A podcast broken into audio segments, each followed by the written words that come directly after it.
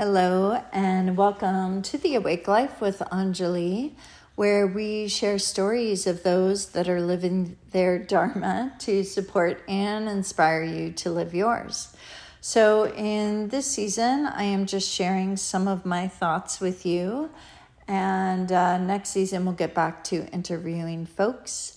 Uh, but to today, on today's podcast, um, I'm going to talk about why I've been sharing like these little five minute practices and, uh, you know, the importance of a consistent, steady um, practice, daily ritual, daily sadhana. Um, so, what do all these terms mean and what type of practice? What am I talking about? So, um, the reason like it, we've all heard about meditation and the importance of meditation and how helpful and useful it is in our lives. Um, there's so much research out there about meditation people that meditate consistently having more joy having more peace feeling uh, more grounded.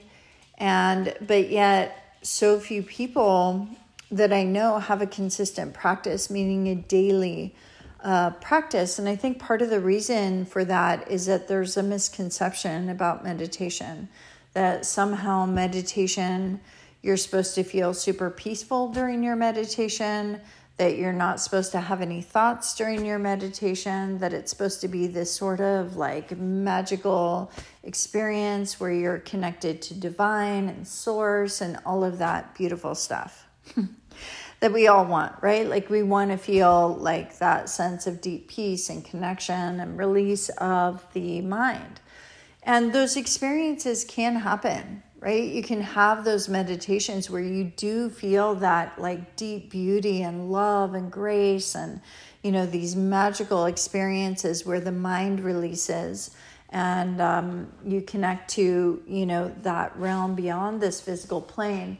And yet, also sometimes meditation is, you know, like a lot of times meditation is just like your mind kind of going and becoming the witness of your patterns, the witness of your thoughts, and learning to, you know, and practicing not reacting to the thoughts, right? Just allowing the thoughts to be there, allowing them to pass, not attaching to them, and you know, just allowing yourself to be in the stillness, again, like watching the thoughts like a movie just pass and, and getting curious and not minding so much and and just practicing staying, right? Just staying still, staying present. And um, over time, it it becomes not so tough, right? And and it transfers over into your daily life where you're able to witness kind of i mean the mind takes us in a million different directions during the day. I can have so many different thoughts so many different emotions. And the the, the practice of meditation helps us to find that steadiness within right? Where our mind isn't ruling us where we're able to witness the mind and use the mind of course. I mean the mind is meant to think um, but not have us kind of take it into places that aren't really serving us. Um, and, you know, what I found most useful and what I do before my silent, silent meditation um, is I do Kriya. And I love Kriya. And that is like one of the main things that I teach people um, is these Kriya practice. So, and, and that is repetitive breath practices and mantra practices uh, the repetitive breath and mantra, and I've talked about this before, um, which really are beneficial on the level of uh, calming the nervous system, shifting what's happening in the brain, and uh, over time with consistency, really start to change you. And that's really what I wanted to talk to you about today is that consistency, which is so important. Um, and so I think people set themselves up um, to not succeed at times because there's this expectation that, like, okay, I need to meditate for 30 minutes a day, or I need to have a silent meditation, or, you know, I don't know, just some sort of rule that they put on themselves um, instead of really getting curious as to what they actually want to do every morning, like what feels good to them. Um, and, you know, the best way that I know to make a practice consistent is to make it something that's pretty easy to do initially. And so, for example, like a five minute meditation, you know, like I do like five to 10 minute like meditations every week on my Instagram live that you can follow along with. And it's pretty easy to find five minutes during your day to like do a breath practice or to do a mantra practice and it's like once you have that consistent and you have that practice every single day, um, you'll naturally want to sort of expand upon that. And um, so it's making realistic expectations for yourself and finding something that works. Um, for me, what really works, um, I I do a lot of breath work in the morning because I enjoy it. I I kind of need it. And uh, it's kind of what what gets me up in the morning. If i just get up and come into silence um, for me personally i just kind of fall back asleep. Like it doesn't really work for me. Um, so i know for myself i have to like do some active breath practice to kind of like wake myself up but it's different for everyone. And so when i work with people i really try to find something that you know talk with you to find something that works um, you know, and you know, my only intention behind sharing these practices is because they've been so useful to me um, in my life. And, you know, the thing is, like, doing a practice first thing in the morning is useful as well because, you know, then the day gets away from you and you won't do it. You know, like you'll, you know, you're more likely to be consistent if you're doing it first thing in the morning. However, like I know that that isn't always possible. You know, that's not always um, possible for folks. And that's the other thing why people don't do it. It's somehow like there's all these rules about the right, quote, right way.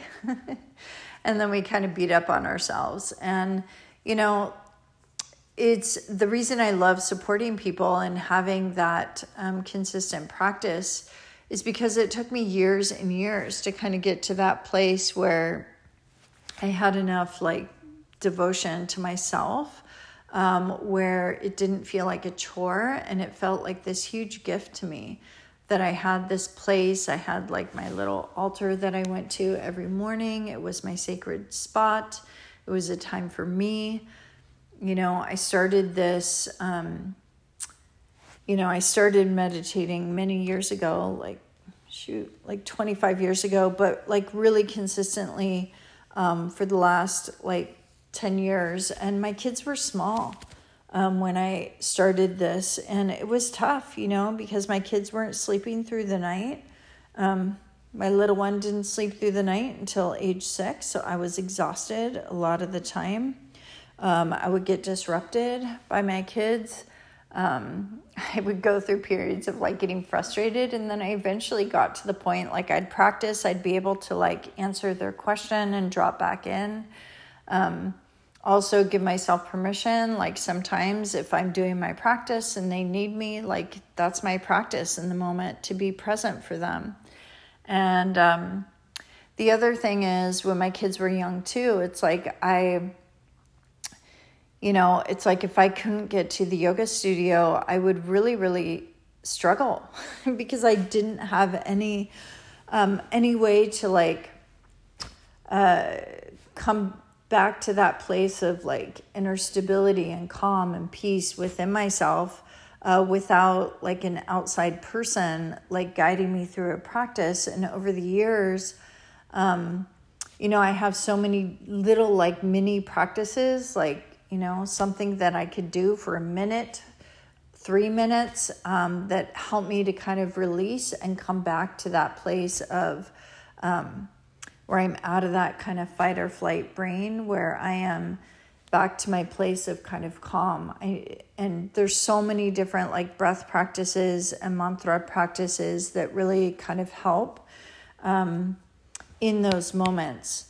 And you know what people usually do in those moments, um, and what I used to do, and still sometimes do, you know, when I feel kind of amped up or agitated or just not wanting to deal with what's currently happening in the moment, right? We go to things like, you know, cookies or having a cup of coffee or whatever our thing is to check out or, you know, whatever it is, like electronics. And again, they're not bad, they're not wrong. It's just noticing like are the things that I'm doing to kind of pull myself out of the moment are they really serving me or are they not? And one of the most simple things that you can do to kind of shift when emotions are high, especially if you're raising kids, right? You're not only dealing with your own stuff, but you're dealing with your kids' little emotional lives, right? Because they're just kind of all over the place. And, um, you know, some, some, uh, some kids, uh, some of our kids are like more challenging than others, right? Like, I don't know, having more than one child kind of teaches you they're their own little beings, man and um, you know, uh, you know, it's like some some some of our kids. I'll talk about myself, I guess. I don't like to talk about other people because I don't know other people's experiences. I only know my own. Um, you know, it's like my you know my boys trigger me in different ways. Like one of my sons is you know was a little bit easier for me to be with when he was younger. Another son my other boy was like more challenging you know? So i really had to work on myself um, to stay present with them. And you know little things that can be useful um, are like you know going outside and just putting your feet on the ground and feeling grounded um, just for like five minutes um, can shift things. Doing a very strong like breath practice or mantra practice can shift things. Doing something like that with your kids, doing a lion's breath, taking a breath in and ah, letting it out can be so powerful. Um, and, you know, when, again, when my kids were smaller, it's been a journey for me. I, you know, I grew awareness of how much I was just like checked out, like not even doing anything to check out, but I was just in that like frozen state of like not knowing what to do um, in many moments. And, uh, you know, like I said, I'm I'm in a very different place now. Like I I have the capacity to be with myself and and to be with them. Um, in all moments, but it's taken me, like I said, years to get here. And there's still times, like I said, where I recognize and I'm like, whoa, we catch ourselves, right? Because, you know, like, whoa, I'm not being present, or whoa, I'm just wanting to like not be here right now. And, you know, sometimes, of course, it's like as long as we're aware of it, like, yeah, I just need to check out for a moment and you know, watch Netflix, and that's okay. That's not bad or wrong.